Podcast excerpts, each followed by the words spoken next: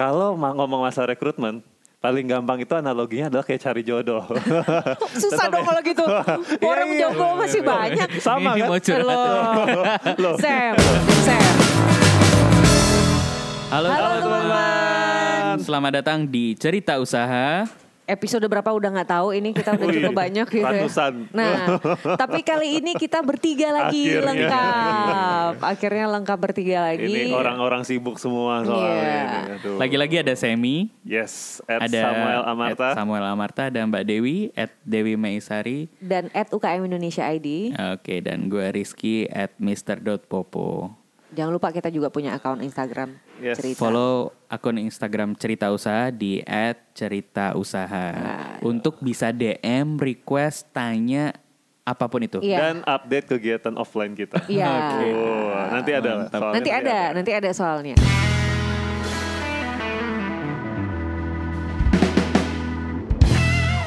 Dari fenomena yang sering gue pribadi nih karena mengasuh banyak UKM, Ya. Setelah naik omset orang suka UKM tuh suka kayak gagap. Mulai bilang ke konsumen, maaf ya slow respon. Ya. Karena Karena, Karena manpowernya nggak ready. Manpowernya nggak ready. nggak ada manusianya. Nggak ada manusianya. Mungkin manusianya baru satu. Jadi terlalu si terlalu semangat apa kayak naikin omset naikin omset mereka terlena sama target itu sampai lupa Investasi nyiapin investasi di nyiapin di manusianya. manusianya. Manusianya. Padahal manusia itu kunci. Dan gue sebagai akademisi juga nih Sam, gue tuh punya kegundahan yang pengen gue share ke Ini teman-teman berat semua. kayak ntar gue deg-degan nih. Dan terutama kita punya Allah sebagai pakar SDM gitu Waduh, ya. Amin deh. Aminin aja. dari F Project gitu kan ya. Gue tuh suka bingung. Karena UKM-UKM yang bilang ke gue itu tidak sedikit yang mengeluhkan, Bu Dewi gimana sih cara rekrut SDM? Nah, Kok kayaknya saya susah banget dapetin yang cocok baru dua minggu. Belum sampai gaji pertama udah minggat. Belum ini, ini, ini. Dan kayaknya padahal yang nganggur tuh di kampung saya banyak. Iya. Nah dan terus gue lihat data nasional, Hmm. kita tuh pengangguran kita masih 7 juta lebih. Tapi kok ada yang bilang susah nyari pekerjaan gitu. bukan sus- Eh, susah dapat pegawai. susah dapat pegawai yang cocok. ya ini gue tuh bingung what happened Oke. with our labor market ada apa sama pasar tenaga kerja kita ini Sam Oke. nah jadi hari ini pengennya gue sih kita bahas nih eh, gimana cara mancing di kolam tenaga kerja ini supaya dapat ikan yang pas sehingga mereka ketika omset naik siap untuk malah take off lebih jauh lagi karena Jangan jangan malah pas mau take off kebabaran sama barang-barang yang harus ditarik. Iya, Hmm. gitu. Sayang banget ya. Sayang udah bangun, banget. udah bangun Karena- brand, tapi karena manusianya nggak siap, malah jadi brandnya kadang-kadang rusak. Rusak Gitu. karena banyak customer yang kecewa. Nah, Ya. Eh, kebetulan gue juga beberapa tahun belakangan ini kan work closely dengan usaha kecil menengah, startups dan juga bahkan perusahaan besar. Yang menariknya adalah masalah ini bukan hanya ada di UKM. Iya ya. Iya, even perusahaan besar, industri yang udah mateng kayak bank, FMCG itu juga mengalami kesala, eh, kesulitan yang sama. Nah, ada konsep pertama yang teman-teman harus benar-benar pahamin. Ada perbedaan antara masalah rekrutmen dan juga masalah retention. Bisa Nah, dijelaskan dengan bahasa manusia buat bahasa manusianya. Buat kami-kami yang sangat rakyat. Masalah rekrutmen tuh gini, masalah di mana sampai di titik oke kita deal, kita Oke, kerja masuk. bareng ya, masuk Oke. titik ya. Masalah retention itu adalah masalah di mana dia akhirnya stay sama kita, kerja sama kita itu sampai di waktu yang kita harapkan. Oke. Oke, ngerti Ya, gue. ini Jadi masalahnya beda nih soalnya. siap-siap. Tapi kalau gue sambungkan dengan konteks obrolan kemarin kita Iya. berdua, Po, Mister. Ah. Ini mirip kayak masalah promotion supaya orang datang ke toko kita. Betul. Terus sama masalah sales. Sales loyal. Supaya orang closing beli terus kemudian beli lagi. Beli lagi, Beli lagi. betul. Gitu. Oke, nah, oke, hari oke. ini, hari ini gue akan fokus ke masalah rekrutmen dulu ya, karena ya masalah retention itu beda lagi, Beda panjang lagi, ceritanya. panjang Nah, kalau ngomong masalah rekrutmen, paling gampang itu analoginya adalah kayak cari jodoh. Susah dong kalau gitu. Orang Iya, iya. jomblo masih banyak. Sama Ini kan? mau. Loh. Loh, Sam, loh. Sam. Kalau gue nggak jauh-jauh ya analogi itu mulu ya. Enggak, bener. Banyak jomblo-jomblo berkualitas di luar sana. Jangan curhat, Sam. Oh, yang merasa kok susah banget cari pasangan, betul Nah, kan? betul. Nah, masalahnya adalah dia merasa dirinya berkualitas. Oh, tapi tidak berkualitas. Hanya merasa Hanya dirinya merasa dirinya berkualitas. Oke, jadi gini nih. Gini, sama deh analogi itu sama banget kayak cari jodoh. Pertama, Sumpah. gapnya itu banget ya. Nah kan tadi dibilang ada gap nih. Nah, Di luar sana banyak tetapi di sini kok susah banget. Susah dapet. Gapnya saya nggak suka banget kalau orang ngomong wah karena pendidikan kita itu kurang tidak mempersiapkan yang seharusnya aduh gua Sistem suka pendidikan deh. kita salah. Iya, maksudnya lo sampai di negara mana pun pasti ada blame tentang itu. Tapi nggak usah deh kita kita eh, hindari dulu masalah itu. Jangan ngeblame faktor eksternal dulu ya. Oleh karena itu gue mau bagi dua konsep. Pertama adalah gap yang datangnya dari pemberi kerja. Mm. Ya, yaitu dari si perusahaan itu sendiri, dari Iya. UKM sendiri. Yang kedua adalah nanti gap dari si pencari kerjanya sendiri. Jadi, jadi dua pihak ini sebenarnya berkontribusi dalam memberikan gap itu. Yang bikin Ya. pasarnya nggak Yang bikin pasar jadi nggak match. nggak match. Iya. Oke. Oke, gue masuk dari yang gap dari pemberi kerja. Pertama yang sering gue temuin adalah apa tau nggak? Sama kayak cari jodoh. Nggak tahu yang dimau. Nah, Jadi nggak tahu. Sam? Bukan gua, Bukan. perusahaan, Oh, perusahaan. perusahaan. ya. Bukan lo ya Sam ya? Bukan dia, Mister. Ini ini Mister ini, bukan ini, dia. Ini sih juga banyak ya case ya karena Ya. di, di UKM ini banyak pertanyaan gini. Eh, Oke, saya kayaknya butuh pegawai. Terus begitu ditanya, saya Ya. ada ada pegawai nih. Kamu butuh apa? Butuh apa ya? Terus misalnya juga nih, wah kayaknya saya butuh modal nih, sekian sekian sekian. Terus pas begitu ditawarin di depan Duit. muka ada duit, ini duit segini. Kira-kira mau kamu Buat pakai apa? buat apa? Buat apa? nah, ini betul. karena kita tidak mampu mengedi- mengidentifikasi kebutuhan. Kalau bahasa gue tuh kayak yang lu lakukan Mister, membangun pola. Hmm. Jadi m- coba banyak hal, terus kemudian dipolain, baru kemudian duplikasi ke Iya. ah, itu. Nah, jadi balik ke nggak tahu yang dimau begini. Nggak tahu yang dimau ini karena apa? Karena kita nggak punya sistem kerja itu yang clear. Hmm. Kita nggak bisa memetakan sebenarnya Itu tadi ya pola. Mem- memolakan. Sebenarnya kalau di bisnis saya itu saya butuhnya itu divisi apa sih? Mm-mm. Ya. Wah, berarti ngomongin struktur organisasi dong. Belum tentu seribet itu. Contoh, kalau Mister kan jualan beras ya. Iya. Berarti paling gampang lo butuh fungsi apa aja ter? Pertama fungsi quality control pasti harus ada dong. Kalau gue sih dari produksi ya, Produksi. jadi dari tim produksi Berarti harus kan- ada berarti yang lu udah paham, kenal. yang paham, ya karena basic Ya. gue dari sana Tim produksi. sampai Oke. pasca panen, pasca panen. terus kemudian Pasca panen apa ya fungsinya? pasca panen situ? tuh setelah panen kan harus diproses lagi Uh-uh. sampai yaitu quality control sampai Quality control. quality produk di mana layak untuk dijual. Oke. Nah itu contoh. Contoh saya stop sampai Iya, situ. oke. Berarti contoh sampai situ. Berarti kan Mister kalau mau cari orang dia harus clear antara orang yang jago untuk uh, produksi atau orang yang jago untuk quality control. Ya, let's say untuk eh, orang yang spesialis di pengen- penanganan hama penyakit tanaman. Wah. Wah. Berat. Ya. Berat. misalnya ini spesifik, misalnya. Spesifik. Udah Berarti dia spesifik. tahu, dia tahu yang dia mau berarti. Iya. Iya kan? Nah, banyak yang begini, akhirnya karena nggak tahu yang dia mau, dia cari yang namanya Superman. ya, atau Superwoman. Padahal itu adanya cuma di Hah? di mana Di kalau film. Superman? Di Superman film. adanya di mana? Hanya ada di film sebenarnya. Oke. Ya kan? Kalau kita nyari Superman, itu gue juga pernah ngalamin waktu gue buat usaha bebek, rumah makan bebek. Tau nggak? Gue nyarinya begini, nyari yang bisa masak, tapi juga yang ngelayaninnya oh, ramah, dan- Cantik, Cantik, cantik. langsing, terus kuat, bisa ngangkut Iya, kursi, bisa bangun ngangkut tenda, galon, air ah, galon, ngangkut air galon. Nah lo, gimana coba? Karena saking kita nggak tahu apa yang kita mau, Iya, gitu ya. Ini iya, gue iya. belajar dari kesalahan gue gitu. Ya mestinya gue berani memisahkan antara yang melayani sama yang buat masakan. Iya. Ya, kalau enggak saya harus sacrifice, harus mengorbankan salah satu. Yang lebih penting yang mana sekarang? Yang utama yang mana? Yang utama yang mana? Oke, yang penting skills masaknya. Oke lah dia yang ngelayaninnya cemberut dulu. Udah nggak apa-apa nanti kita training aja ya. Tapi yang lebih penting yang mana? Nah, itu satu nggak tahu yang dimau. Jadi kita mau yang yang sempurna atau akibatnya apa? Kita terjebak sama atribut kandidat. Apa itu? Atribut kandidat itu apa?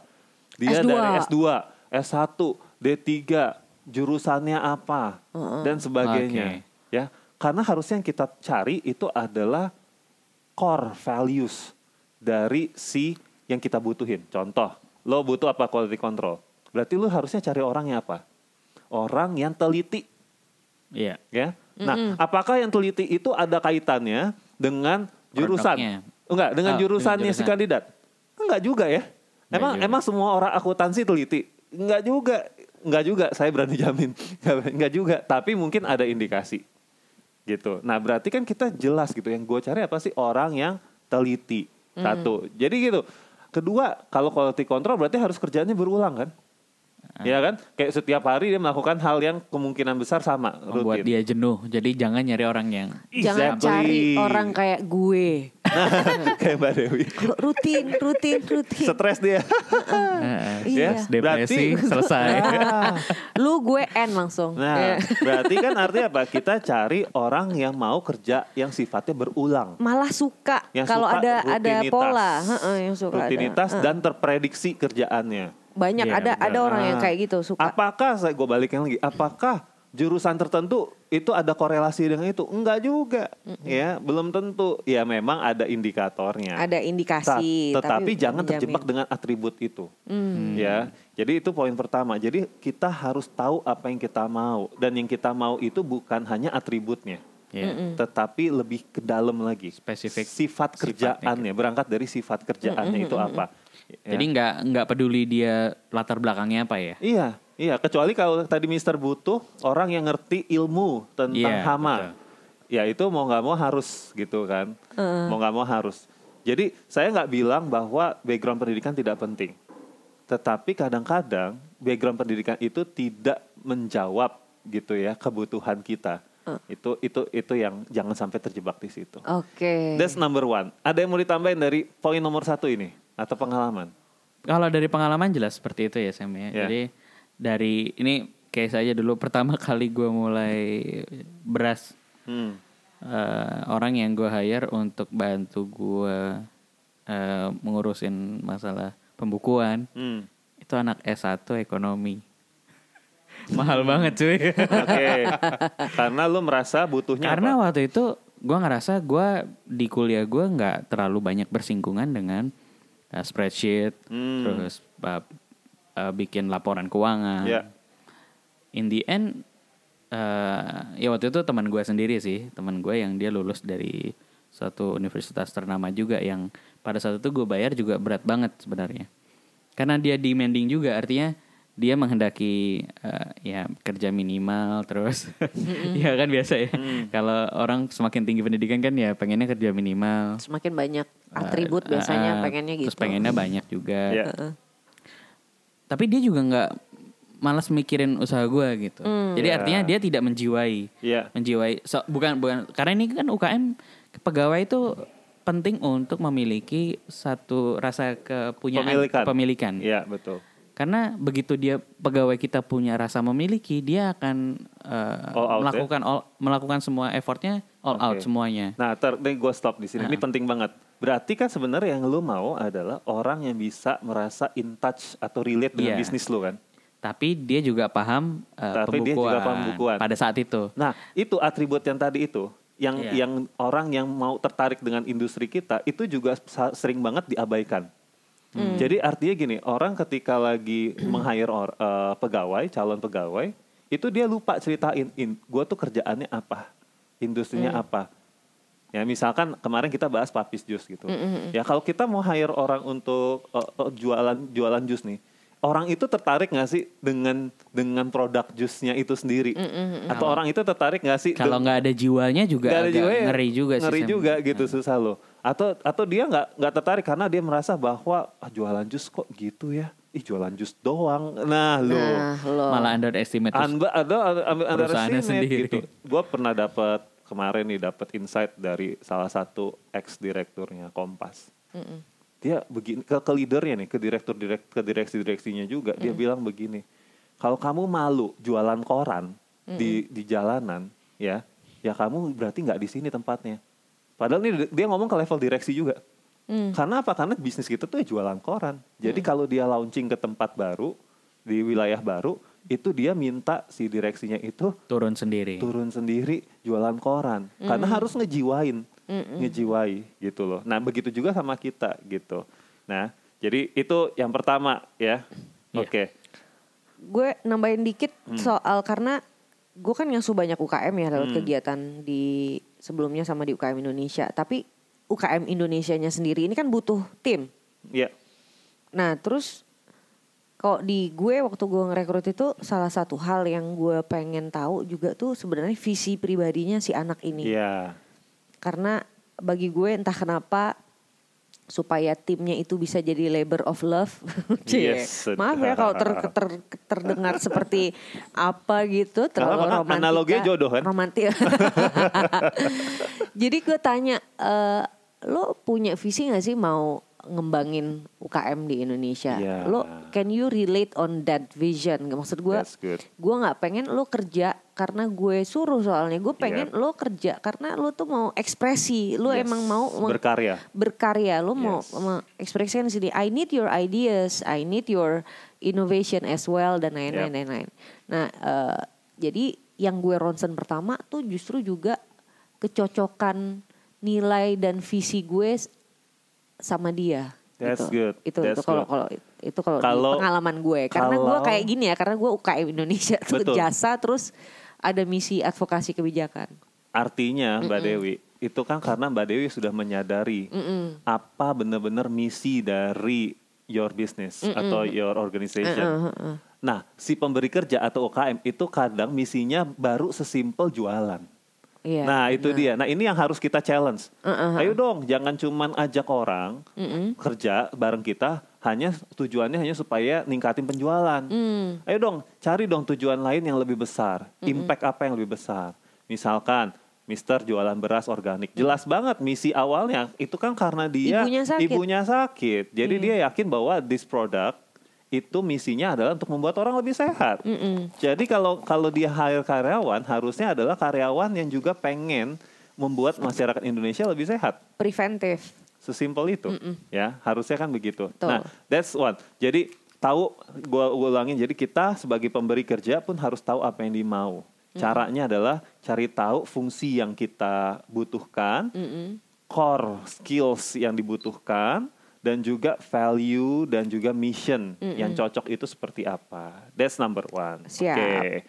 Kita maju ke nomor dua ya. Iya. Kita maju ke nomor dua. Yang nomor dua masih agak berkaitan itu adalah generalis- generalisasi berlebihan. oke Wah, jadi kalau ada tuh ya saya melihat apa klien-klien gitu, Pak, pokoknya saya nggak mau deh kalau dari SMK itu ngambilnya kandidatnya. Apa salahnya itu SMK ya kasihan juga ya. Tiba-tiba udah generalisasi, generalisasi berlebihan. Uh-uh. Ya memang dia belajar ada pola kayaknya anak-anak dari SMK ini nggak bener dan segala macem gitu. ya. Mungkin dia kecewa dan sebagainya. Tapi nggak berarti semua orang di situ kan kayak gitu iya gitu. Nah, ini kan kalau kalau tadi kita balik ke gap, berarti kan ada satu kolam yang udah ditutup kan? bener Itu kan padahal di kolam itu belum tentu semuanya ikannya busuk gitu. Iya kan? tepat sekali Nah itu begitu juga sebaliknya generasi berlebihan untuk yang positif. Tadi yang negatif. Oh. Pak saya maunya hanya dari Kampus Universitas ini, A ya. gitu ya. oh Berlebihan. Saya nggak mau kalau nggak dari situ. Pokoknya kalau nggak dari situ perusahaan saya jadinya nggak keren. Tapi kebanyakan malah gitu Sam. Di ya terutama di perusahaan-perusahaan yang udah besar tuh kalau Iya. kepalanya universitas I gitu ya, universitas I. langsung Ah, langsung di Semuanya Nah, digeneralisasi semuanya itu. Atau kita sebagai UKM, kita mengeneralisasi Iya. bahwa kalau dari lulusan S1, S2 itu nggak akan mau kerja sama kita. nah padahal belum tentu Padahal belum tentu. Nah, Belum tentu. Hmm. sebenarnya kitanya juga kadang-kadang minder. Nah, harus harus berani nih, ayo cek gitu ya. Kitanya sebenarnya minder nggak hire S1. Kalau tadi mister bukan karena minder loh, tapi karena dia udah mengalami dan ternyata ada gap ekspektasi ya. Iya betul. Betul. Nah, tapi jangan sampai kita stop untuk promosi iklan rok- iklan rekrutmen kita hanya karena kita generali- generalisasi berlebihan. Hmm. Ingat prinsipnya adalah people is unique. Semua orang itu punya otentik eh, sisi otentiknya masing-masing. Oke, gue pernah nih jadi inget quote gue tiba-tiba there is nobody else that is youer than you. Wah, agak susah nih. Gimana gimana? Jadi tidak ada Tidak ada orang yang lebih kamu daripada dibanding kamu. Oh, Nah, gitu. Kamu banget deh. Yang kamu banget Yang ya kamu kamu. banget ya kamu, Ya kamu banget ya gitu. kamu doang gitu. Kamu kamu ya cuman kamu. Iya. Asik. Kan kayak iya, cari jodoh. Kamu. Asik tetap. Apa pun minumannya kamu ya kamu. Iya. Iya kan sama kan kayak Iya. gue ulangin lagi nih biar gampang cernanya. Kayak cari jodoh. Wah kalau orang Batak saya nggak mau, mah lu. Nah. Ya kan itu berarti kan lu tutup kolam. Tutup kolam. Kalau orang ini saya nggak mau. Eh maaf saya orang Batak jadi saya berhak ngomong begitu. Iya, iya. Jadi masih nyari batak aja. Wah, Enggak sih. Ups. Enggak boleh tutup kolam. Enggak boleh tutup kolam. Boleh nutup kolam. Oke, ya. Jadi jadi gitu. Eh, ingat begitu juga ketika orangnya datang nih. Atau CV-nya dilihat, langsung generalisasi. Wah, CV-nya ini ada mencong kanan, mencong kiri. Generalisasi berlebihan. Padahal yang dicari bukan ketelitian, tapi yang dicari padahal kreativitas. Wah, gitu malah, ya. malah dicari tuh ya. Malah mencong dicari harus mencong kanan, mencong yang, kiri yang, gitu. yang, yang banyak pindah-pindah Iya. malah bagus. Atau generasi berlebihan ya kan first uh, uh, first impression ya kan datang wah pokoknya kalau saya ngebayangin namanya pegawai itu harusnya rapi harusnya ini gitu kan tapi udah langsung di generalisasi dia gondrong dikit nih padahal. Ya kan? Padahal cuman gondrong dikit udah langsung di cut Hmm. nah, hati-hati. Itu banyak ya. banyak. Hmm. banyak banyak orang yang sotoy pemberi kerja itu yang sotoy begini. Pokoknya pak saya tuh udah tahu dari cara dia jalan aja saya udah tahu. Ini cocok atau enggak? Wih gila. Hebat banget. Ya eh sama lo sama kayak cari jodoh lagi. Ini balik lagi ya. Emang lo bisa nentuin ini orang cocok sama lo hanya dengan cara jalan? Hmm. emang bisa Ada kaitannya nggak Sam? Tadi kan emang eh, dari ini ya spek, Heeh. speknya lah. Iya Tapi first impression tuh ngaruh nggak sih? first impression nanti gue Oh, masuk ke situ oh, ada. nanti gue masuk ke situ Oh, oke. Kan, ya. Tapi kalau gue melihat cara jalan tuh termasuk gesture sih. iya Dari gesture orang, kalau gue termasuk tipe orang yang membaca gesture, kemudian gue menduga, mudah-mudahan nggak nggak nggak nggak soto ya. Gue menduga tipe pekerjaan apa yang cocok buat dia. menduga tidak apa-apa tetapi Menduga. jangan melabel Iya betul. Oke. Oke, Ah, menduga iya, iya. tidak apa, tapi kita harus proof, kita harus, harus proof, buktikan. tetap tanya, tetap tanya, tetap, tanya, gali. tetap gali. Yang tadi Iya. gua bilang adalah abis menduga dia mendecide. Heeh, dia labeling berarti. Labeling. Akhirnya dia Ya. menutup kemungkinan untuk Cocok. mengambil langkah, Langkah lanjutan, lanjutan. dari Oke. dugaan itu ya. Betul. Oke. ya, karena- tolong dipisahin ya. betul. Iya, Jangan di- iya. nah, Ingat tuh teman-teman, oke. penting ini ya. That's number two. Nomor tiga, Ngejat sama duga beda iya soalnya. betul. Nomor tiga adalah salah cara promosi rekrutmen. Hmm. Nah, Oke. gua ini kuliahnya marketing. Mm-mm. Gua beruntung. Kenapa? Karena orang HR itu biasanya tidak punya background promosi. Hmm. Oke. Sementara rekrutmen itu sama aja kayak jualan.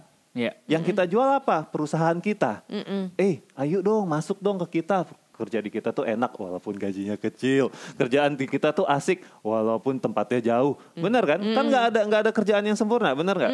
Kecuali bahkan eh kerjaan kita itu gajinya besar, tapi kerjaannya banyak. Nah, Tetap harus kita jual kan? Tetap ada unique selling pointnya. Kenapa gua harus kerja di tempat, Tempat lo. Kenapa gua harus ngerjain pekerjaan yang ini? Hmm. Balik lagi contoh quality control biar teman-teman bisa relate.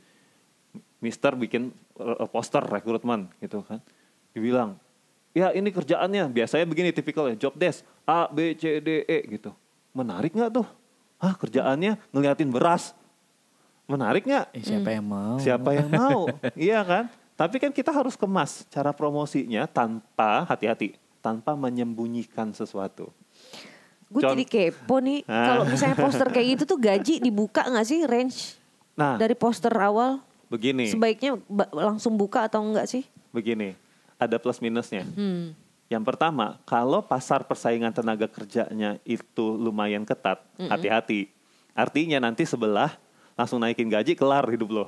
Susah lo Ah, dapet Karena karena karena posisi yang lo cari itu strategis misalnya. bukan strategis aja, tapi sebelah juga banyak yang nyari. Ah, Oke. Contoh kalau di bank, semua semua bank itu nggak pernah berhenti nyari orang sales. Lah kalau gajinya dibuka, ketahuan kan. Di sini lu ditawarin berapa? Ya udah tinggal gua tawarin aja. ya, sana aja ya. MT, MT program. Mm-mm. Ya walaupun di luar sana beredar ya. Di kaskus saya dulu, zaman dulu beredar Ada- gitu. ada listnya. Ada listnya. Ada MT list. ini segini, padahal nggak kadang-kadang salah. Nah itu, tapi kalau misal lu cari yang spesifik, atau lu di UKM yang kayak misalkan eh, memang carinya itu yang tidak membutuhkan skills yang jelimet Mm-mm. ya nggak apa-apa buka aja. Kenapa? Karena itu langsung ekspektasinya meet. Langsung cepet. Yang Langsung datang, cepet. yang detek. Yang datang adalah orang yang Yang- emang tahu gue mau dibayar segini. Heeh.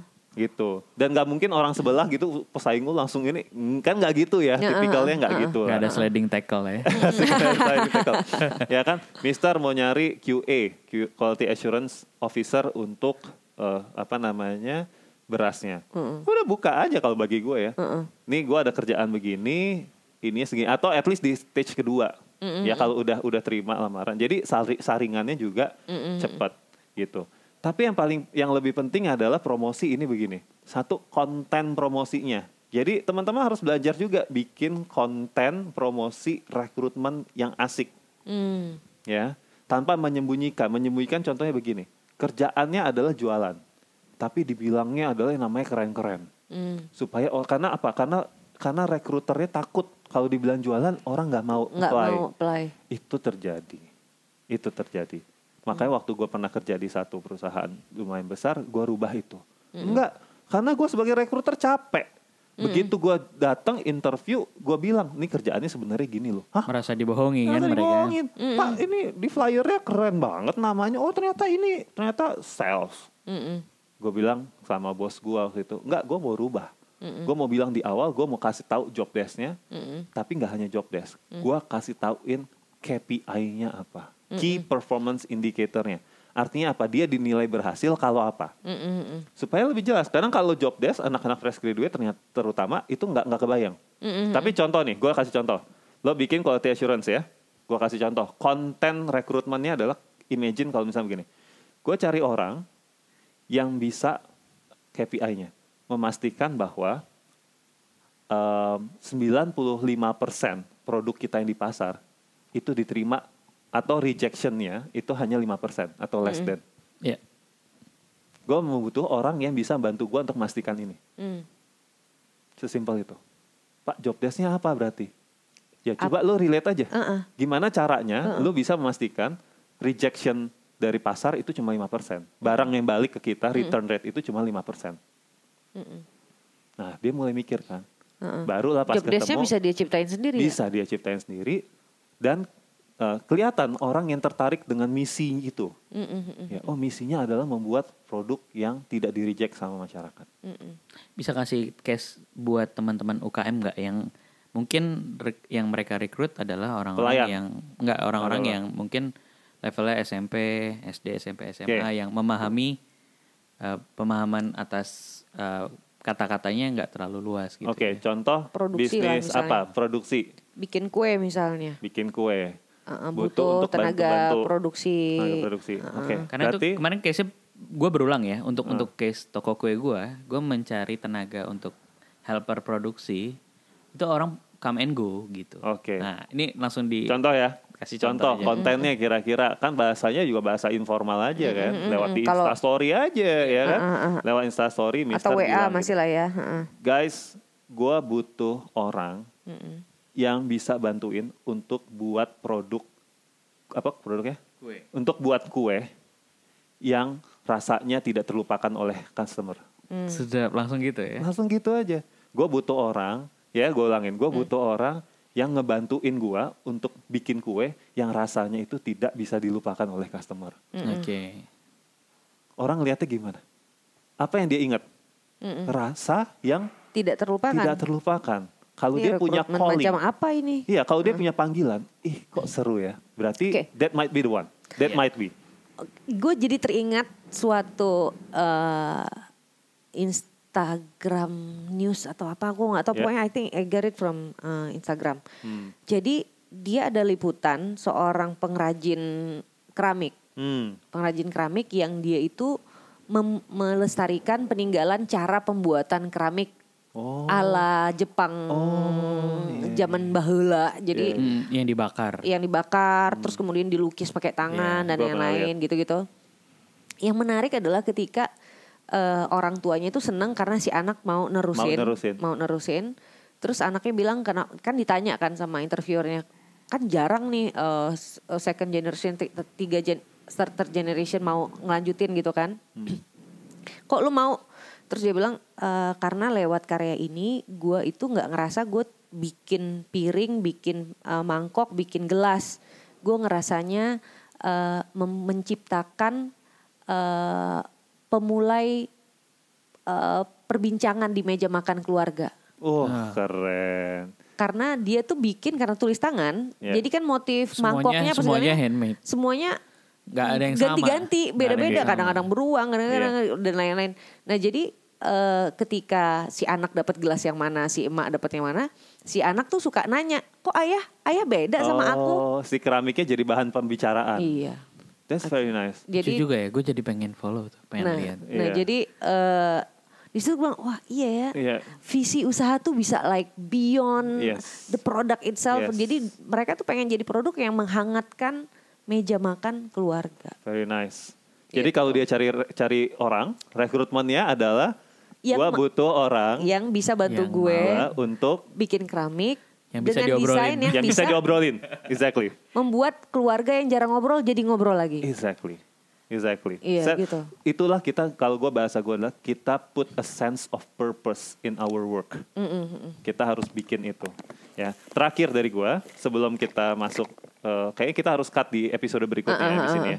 Terakhir gap yang di yang Sebabkan terjadi oleh disebabkan employer. oleh pemberi kerja atau employer. Salah cara seleksi. Ya. Nah, gimana nih? Coba tadi kan, oke katakanlah gue udah tahu apa yang gue mau, oke. Oke. Gue udah mindset gue nggak generalisasi berlebihan. Gue udah promosi yang benar, datang dong orangnya. Udah ada set of purpose juga. Udah ada nih ya kan, datang dong orangnya. Eh seleksinya kita salah. Hmm. Itu bisa jadi. Jadi sebenarnya orang itu potensial, tapi kita bilang nggak potensial. Ya, kenapa? Karena yang dia pakai itu hanya seleksi yang biasanya ada di pasar atau biasa ada di market. Seleksi yang biasa dipakai sama perusahaan lain. Oh, kata orang ini harus interview loh. Oh benar harus interview. Tapi apa yang harus ditanyain di pertanyaan interviewnya? Lalu dia YouTubing lah atau googling pertanyaan interview dalam mencari kerja. Keluar pertanyaan-pertanyaannya. Tapi itu nggak relate sama apa yang dia cari tadi gitu. Bagaimana cara Ya. menyusun sih untuk UKM ya terutama? Ya. Kalau kalau perusahaan kan mungkin udah punya standar, Betul. standar yang baku ya. Betul. Kalau kita teman-teman UKM kan kadang-kadang eh, ya yang kita buka lowongan yang datang mungkin 10. Ya. Tapi lebih ke kit- karena kita juga baru menghadapi orang yang kita juga belum kita sudah tahu apa yang kita mau, terus Ya. sudah tahu spesifik Ya, segala macam. betul. Lagi-lagi kita kan perlu menilai. Betul. Nah caranya gini. Nah, caranya gimana sih yang paling basic, yang paling, Paling gampang basic. orang relate dengan pertanyaan itu? yang pasti ngobrol sama kayak cari jodoh lagi ya. Lo harus ngobrol Jadi dulu. intinya kalau di konteks UKM tuh bukan interview tapi dikemas dalam Ngobrol. nuansa ngobrol. Nah, maksudnya ngo- beliau ngobrol, ini. ngobrolnya tuh pun jangan jangan di jangan kayak one on one di kantor gitu jangan jangan. Karena kan, karena kan gini, Sam. Kalau untuk gue ya misalnya, gue berapa kali ketemu calon pegawai gitu. Ini udah interview. Interview apa ngobrol? Enggak, ini enggak mereka Interview. merasa di interview. Oke. Ada under pressure. Iya betul. Seperti tekanan banget. Betul. Iya, Kan bilang, iya makanya. Apa, Mas? Kita nih ngobrol, saya butuh Ya, gini. Eh, that's selalu good, that's good. selalu berusaha untuk mencairkan. Iya. Tapi eh, ya namanya juga orang ya, mau Ya. mau me- misalnya mau mengeluarkan semuanya malah justru pokoknya saya harus dapat saya harus dapat Iya. sampai dia merasa tertekan Ya. sendiri kan. Nah betul. Itu itu gap yang juga dihasilkan oleh mereka. Ah, ah. Di episode berikutnya kita bahas. Oke. Eh, tapi gini, caranya gini. Misalkan Mister punya lokasi fisik eh, produksi, Ya. ajak jalan-jalan. Sebelum interview. Ya itu interviewnya. Oh, sambil jalan. Sambil Iya iya jalan itu. dong, Ah, iya dong. Kayak gue gua punya waktu itu punya ruko untuk eh, usaha bebek restoran gue. Hmm. Ya udah orangnya ke situ sambil jalannya ke dapur gitu ya paling cuma berapa gitu. Sambil jalan ke dapur keliling ini ya nih po nih kayak gini kita punya gitu. Tapi caranya gini kita buka dulu. Jangan langsung tanya-tanya tentang dia. Mm-mm, Surprise dulu dia. yang kita dulu kitanya buka dulu. diri. Heeh. ya po nih kita baru kita juga masih kecil. Nggak apa-apa ngomong gitu. supaya dia juga ekspektasinya tuh kita tajir melintir gitu kan. supaya ekspektasinya juga ini kita berjuang bersama bla bla bla. Ya ini dapurnya cuman adanya begini. Jadi kasih tauin dulu nih ke- dalam arti kan sebenarnya kita mau kasih tauin lingkungan kerja lu tuh akan kayak gini. Jadi sebenarnya lu dapat gambaran nih, lu bakal suka atau enggak. Ada juga yang kayak, ternyata dapurnya cuma kecil ya, eh nggak menarik. Ada juga yang begitu, Iya, iya. ada juga. Ya kita sambil jalan aja santai gitu. Terus saya tanya, baru mulai pelan-pelan. Ya Baru pertama bu- buka, gitu bu- ya. ah, benar karena banyak yang eh, ketika menseleksi fokus kita itu adalah Ke untuk dianya. ke dianya aja gitu. Tapi kita juga harus ceritain misi kita tadi apa, kondisi kita sekarang kayak gimana. Itu nggak apa-apa. Waduh, berarti capek dong eh, lama waktu yang terbuang. Karena Well, misalnya yang datang well. ngelamar ada 10 gitu kan harus melakukan itu berulang kan kadang-kadang orang juga males ya. Males juga. Makanya Tapi ya untuk untuk UKM sih untuk harus UKM kan nggak terlalu banyak lah ya. Maksudnya berapa sih gitu ya? Paling tiga satu posisi paling tiga lah yang Iya. yang datang gitu kan. Kayak Nah, kemarin iseng waktu Hah? bukan iseng, emang kita lagi butuh ya kebetulan di Instastory Hah. yang daftar hampir ratusan. Oke, nah gue masuk ke situ Gimana ya. tuh? Gimana? memfilter yang banyak ratusan? Ah, ah. Oke. Itu yang diajak ngobrol gitu Itu pasti kalau kan udah- udah terfilter. Udah terfilter udah pasti terfilter. Mister maksudnya. Iya. Jadi top 5, top berapa lah yang Betul. diajak kayak gitu Sekarang kan. kita masuk yang dari awal, yang mass recruitment. Ya bukan mass sih sebenarnya yang datang tiba-tiba eh, yang apply banyak aja gitu. Iya. Ya nah, kan? tapi ini kita mau sambung sekarang atau mau di next episode nih? gimana? Next episode aja Next ya. episode ya. Next Oke. episode. Tapi yang penting Kita gua sum up gua dulu, conclude dulu ya. Gua sum up conclude dulu, dulu. iya. Berarti tadi kita merasa susah cari pekerjaan, kita cek dulu karena kitanya sendiri juga yang menyebabkan kita susah Susah men- mendapatkan, mendapatkan pekerja. mendapatkan pekerja, Ah, sorry, ah, mendapatkan pekerja. ah, ah. Kenapa kita susah mendapatkan pekerja atau karyawan? Satu, ah, kita nggak tahu yang dimau secara Hmm. spesifik. Kedua, kita punya generalisasi berlebihan. Yang ketiga adalah kita salah cara promosi. Yang keempat adalah kita juga salah cara seleksi. Oke. Udah itu dulu. Nah, nanti kita breakdown semuanya eh, sama pertanyaan yang belum Betul. dijawab tadi kita sambung di episode, Episode selanjutnya. Oke, see you guys. Bye. Bye.